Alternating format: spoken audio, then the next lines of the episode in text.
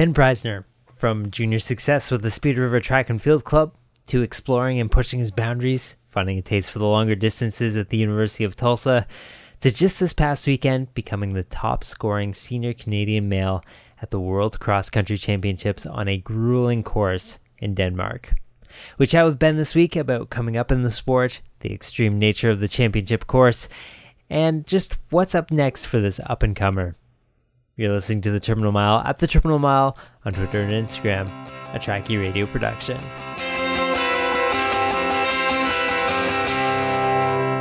All right, so big race at the uh, at the World Cross Country Championships uh, this past weekend. There's there's a few surprises in there.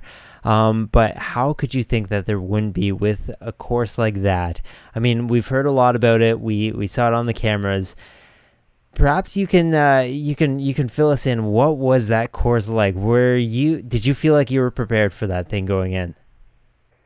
Yeah, you know the course is definitely a pretty key factor in the race, obviously. So, you know, I, I think it was definitely more of a something you had to prepare for mentally. You know, you can do some hill training to help you a little bit and that kind of stuff, which, you know, I did prepare. My coaches at Tulsa prepared me well for that, I think. But, you know, I think it was definitely a course you had to prepare for mentally. There's, like you said, so much hype on the course and you had a lot of people saying how hard and miserable it was going to be. So it was definitely something you had to just accept it was going to hurt and be a little bit uncomfortable early on in the race. But, you know, I really wanted to take it within my limits and really kind of race smart throughout at least the first 6K and see what I got in the, the latter end of the race there. So, um, you know, I think some of the features, such as like the water pit and the sand pit and all that the stuff, the you know, I think it was more for the wow factor kind of a thing. It only took five, six steps to get out of it. So if you were able to just kind of mentally block it out, be like, this isn't that bad. I, I can get through this and,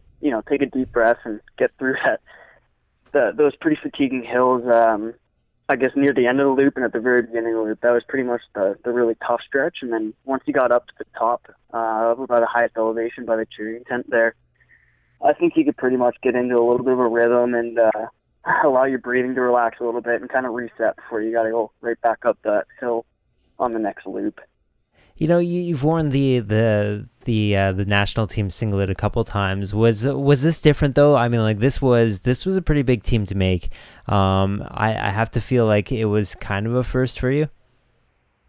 Yeah, yeah. I mean, this is my first senior team, and I was definitely really excited. That was my pretty much my goal coming in cross country season. Not racing in the NCAA's. I had, you know, I had probably 12 weeks there of just a straight training block, which got me really fit for the Canadian Nats there, and um, so I was super excited. And obviously, the goal was to make the team, and I knew I had my work cut out with me because I knew there was some solid guys. I ended up squeaking in, I guess, with sixth place there. So um, definitely glad to be on the team, and you know, it was pretty crazy when you look around the table, even on the women's side there with such expertise there, and um, even having like Chris Winter as the team manager there. It's it's pretty good to have that many people around you to support you and just kind of look up to.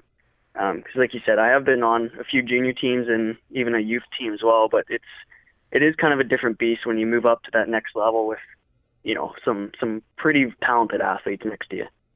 Okay, so you mentioned uh, you know you, you race for for Tulsa and, and you know you know you race you race down in the states for a long time.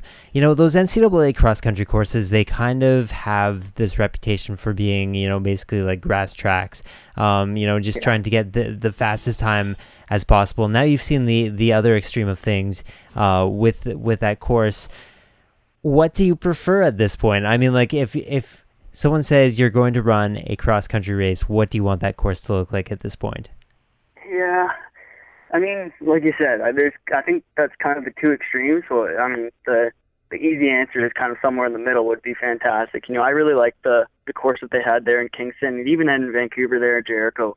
You know, a little bit of mud doesn't hurt, and gets it kind of evens the playing field for those like really fast track guys. That I feel like that kind of plays into my suit a little bit, and um, so uh, I mean, you know, I like a challenging course, but there is a limit where challenging becomes a little uh, little crazy when you go um, that much elevation and some of those other stuff in there. So, um, yeah, I mean, like I said, Kingston's course I think was was great. I liked the the mud and uh, there's pretty. I wouldn't say it's like hilly, but you know, it's, it's undulating there. So um, I'd say a course like that really kind of suits my my style.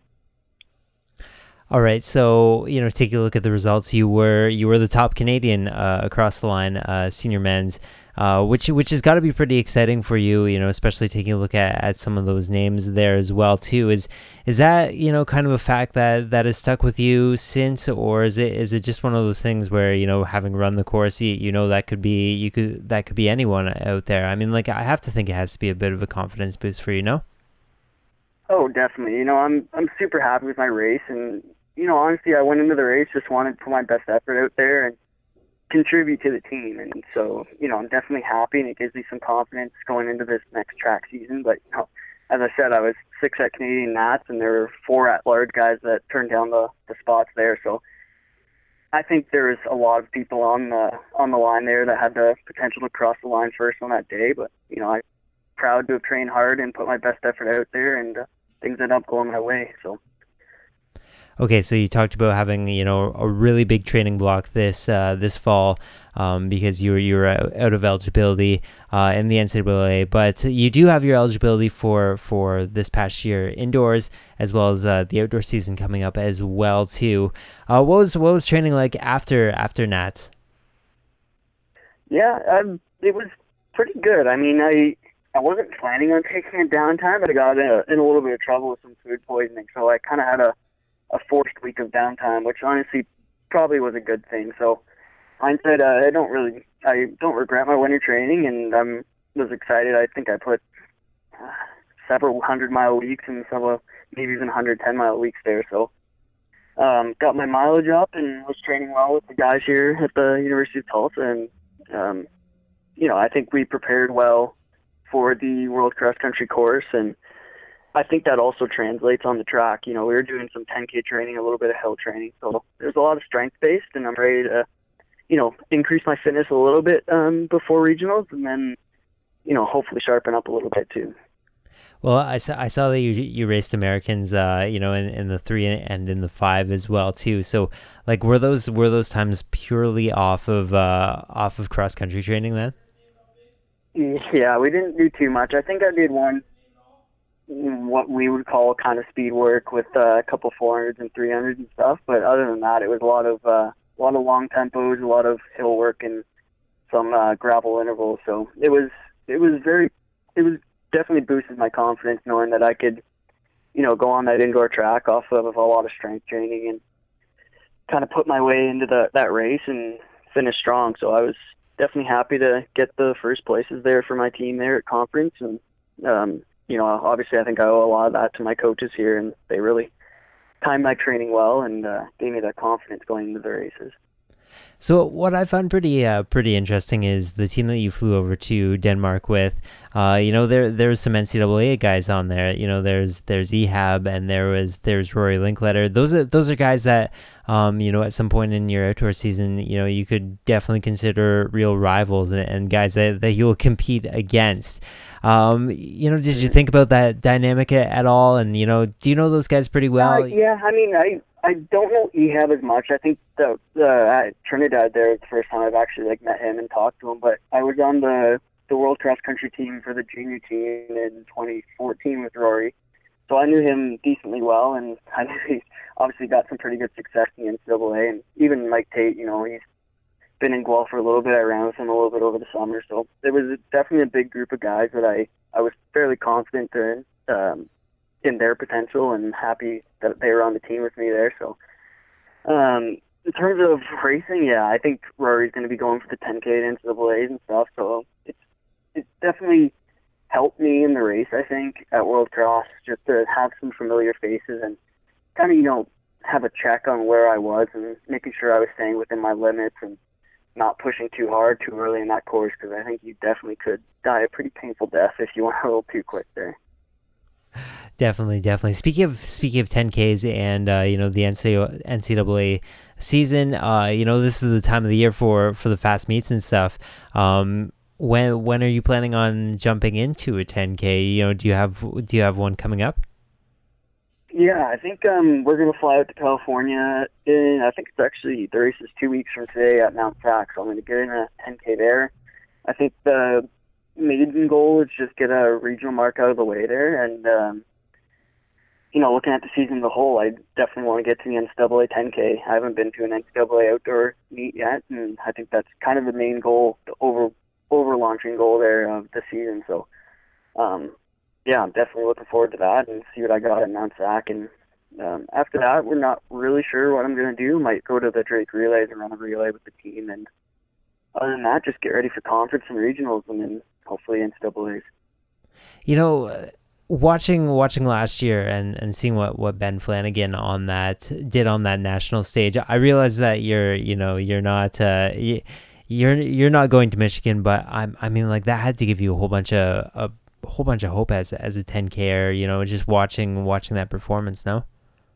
Oh, for sure. I mean, that was so exciting to see him cross that line. I, I remember watching some of the guys here and just like we were just watching that race and I couldn't believe how strong he was and super excited for him. He's a super talented athlete, and he definitely deserved it. So it's definitely cool to see some some Canadian athletes up there in the front. Even Rory getting second a few years ago. So you know, nothing's nothing's out, nothing's impossible, and so that's basically the goal: is just get in there and, like I said, put my best foot forward on the day, and whatever happens, happens. So uh, yeah, I guess that's that's mainly the goal. It's really cool seeing people like Flanagan and Tate and Linkletter up there in NCAA's.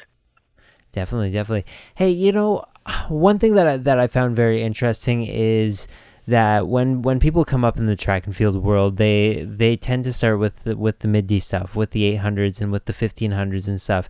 You seem to, um, you know, like even even now in, in your career, a lot of people at your stage are, are still running, you know, the 1500s, maybe dabbling in, in the 5000s, but you, you seem to have embraced the the whole long distance thing fairly well. I mean, like what time, like when did you know that, you know, that was kind of going to be your event, you know, the, the longer distance stuff?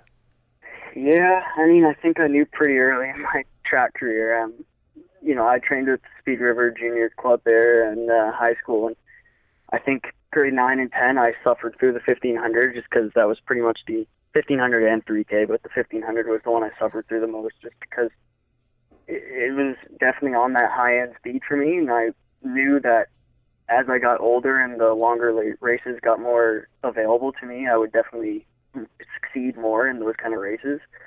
Um, and so, like you said, I just kind of embraced what my strength is and played off that. So, you know, I don't mind running 1500s, but I think in terms of success, my longer distance um, strength based training is definitely better for me than speed based. Speaking of uh, speaking of suffering and uh, the Speed River group in grade nine, um, I was I was talking to your coach uh, Jeff Holler or your, your junior coach Jeff Holler, and uh, and he specifically brought up a, a race in grade nine, the the three thousand meter uh, at OFSAA. Yeah. Uh, why is that race significant? Perhaps you, you can you can fill us all in on on what happened there.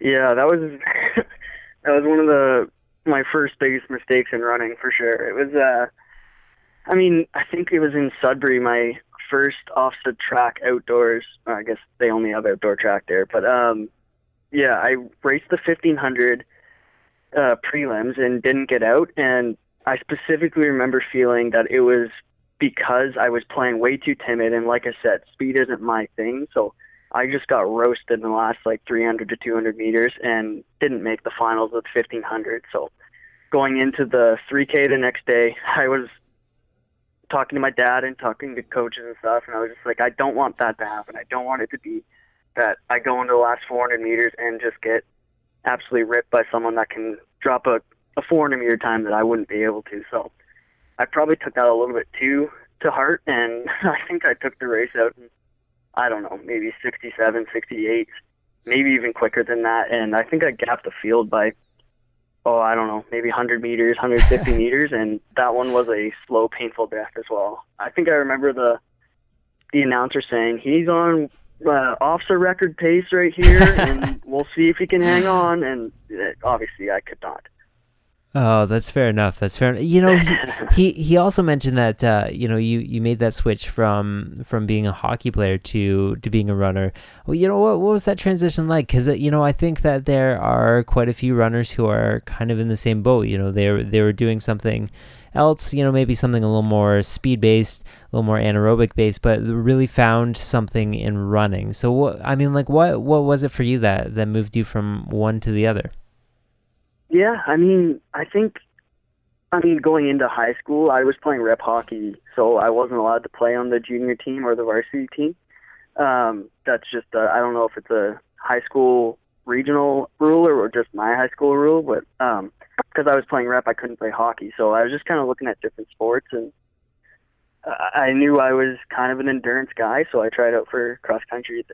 I tried the team for cross country there, and um, it ended up kind of working out. It was ended up being one of those things where you know I had a really good passion for hockey, but I had to kind of be realistic and knowing that you know if you're not drafted by grade 11 there, your career is kind of dwindling, and um, I just kind of had to make that choice. And I think Holler was really good in you know not pushing me to drop something that I love, but also t- like you know giving my guidelines and telling me you know realistically if I want to make my next step in running, then uh, you know taking a step down from hockey and pursuing running more full time is is something that can definitely help me, and uh, you know I'm really grateful for that, and you know I still love hockey and I love to get on the ice every now and then, but I think it definitely helped me. And you know I think being in a multi-sport early on in your career I think that can definitely help. One mentally, so you don't get drained out by it, but then also physically, just to work different muscle groups. And as you said, it's even kind of a more uh, fast-paced sport rather than endurance running. So I think all around it made me an all-around better athlete, and um, you know I'm definitely happy with the career path that I took for athletics. So coming out of out of high school, you, you definitely had options. Um, you know why why Tulsa? Why did you decide to go there? Yeah, I'm. I was looking at several Canadian schools and a few American schools, and you know, I wasn't set on going to NCAA or anything like that. But you know, I couldn't be happier with my time here at the University of Tulsa. I was making my decision, you know, weighing options based on academics and athletics and uh, team environment, such as the coaches and all all the people on the team as well. Um, and you know, Tulsa just seemed to have it checked off all the boxes I was looking for. It had a good chemical engineering program and uh, team with a lot of success and uh, a lot of people that have progressed well within the athletic community here. And uh, you know, I love the coaches here, so it kind of allowed me to. It was almost an easy decision for me. I think I visited in mid March, and then a week or two after that, I signed with them because I was just really excited to. I saw myself here, and it, it definitely worked out for me. All right, so you know you're coming to the end of your time in school, and you know obviously you're doing really well there in, in Tulsa. You know with with your running and respect to your running, but you know also you have a lot of connections back to Guelph as well too. Obviously, you know you get along great with with the coaches there as well too. Um, or you know you could go really pretty much anywhere after the results you've shown. What what is the plan for your running after you leave school? Yeah, that's a tough one to answer. You know, I I really have an interest in the career that I'm pursuing after university, so it's kind of a tough call on what I want to do after I graduate. I really love the sport of running and have a huge passion for it, and it's been an avenue of success for me for a really long time. And I also think I have some more potential to excel at the sport at longer distances, but you know, at the same time, I taking a good step step in the into my career as an engineer is also important to me. So I think it's going to be a play by ear kind of thing and see what the cards I'm dealt with before I make a definite decision on what I want to do post collegiate. Hey, I noticed that uh, you know this this past um, uh, Boxing Day, you, you ran the ten miler in Hamilton, which is it's it's a fun race. Um, you know, you, but you don't see a whole lot of guys who are currently you know in the collegiate system, you know, take to the roads, especially for for like a ten mile race. How'd that race go for you? You know, is that is that an avenue you want to explore a lot more road racing and stuff? Yeah, I mean, I I did that race for two years in a row now, and it's just a fun way to get out there and go for. Uh, I mean, it's I did have technically a 10 mile tempo on my workout plan for the Christmas break. I'd say it was maybe a little bit faster than a 10 mile tempo for me, but um, you know, any chance to get a little bit of work with some other people was fun. But yeah, I think going onto the roads would be something that I think I could excel at. Like you said, the endurance based or the longest, longer distance based races kind of play into my strength. So kind of going onto the roads would kind of be the logical next step if I was planning on going into the, you know, semi pro or professional running kind of scene. Is that something that still gets you? You know, taking a look back at, at who was on that line. I mean, you know, there's guys like like Matt Hughes and, and like Reid Coolsaet. Um, yeah, is, is that something that, that still you know affects you? I mean, after making your, your national teams and stuff, uh, you, you kind of have to wonder. Yeah, I mean, it was it, it was funny as I was talking to Reid about that on the one over cool down. He's like, it's probably one of the most competitive ten milers that you can get in right now. I mean, we had I think four guys broke 50 minutes there for the 10 miler, and I was just over. So um, it's a pretty crazy race just to drive 45 minutes and get a hard 10 mile tempo in. So um, having guys like Matt Hughes and Tristan Woodfine, uh, Reid Coolsaet, Mike Tate, all those guys, you know, it's a pretty stacked field, and you know, it's kind of humbling when you go in there and you're not not able to really hang with them. I was think I was with them for about three miles, and we hit a hill, and they got me very hard. So it was a it was a cool race to be in, and nice to catch up with some guys that I haven't really been able to see very much since I've been in the states.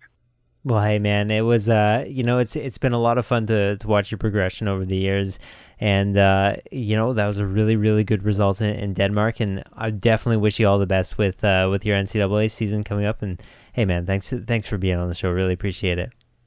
Oh, for sure. Thank you very much for having me. Well, that wraps up another edition of the Terminal Mile. Big thanks to Ben, as well as to Trackie for their ongoing support. We're trying something new here at the Terminal Mile and rolling out a track and field news segment program at the beginning of each week, calling it Track Wrap. It's basically the headlines from the past week, all wrapped up into a package under five minutes. Be sure to give it a listen. It'll be on the same feed as the show and whatever podcatcher you use, whether it be iTunes, Google Play, Spotify, Stitcher, you name it, we're probably on it. If you want to find us on social media, you can do so at the Terminal Mile. We're on both Twitter and Instagram with that handle. We also have a Facebook page now, so be sure to toss us a like on there. No matter what you listen to us on, be sure to toss up a thumbs up or a comment or a subscribe, whatever you do. Big thanks to you for listening. This has been The Terminal Mile, a Trackie Radio production.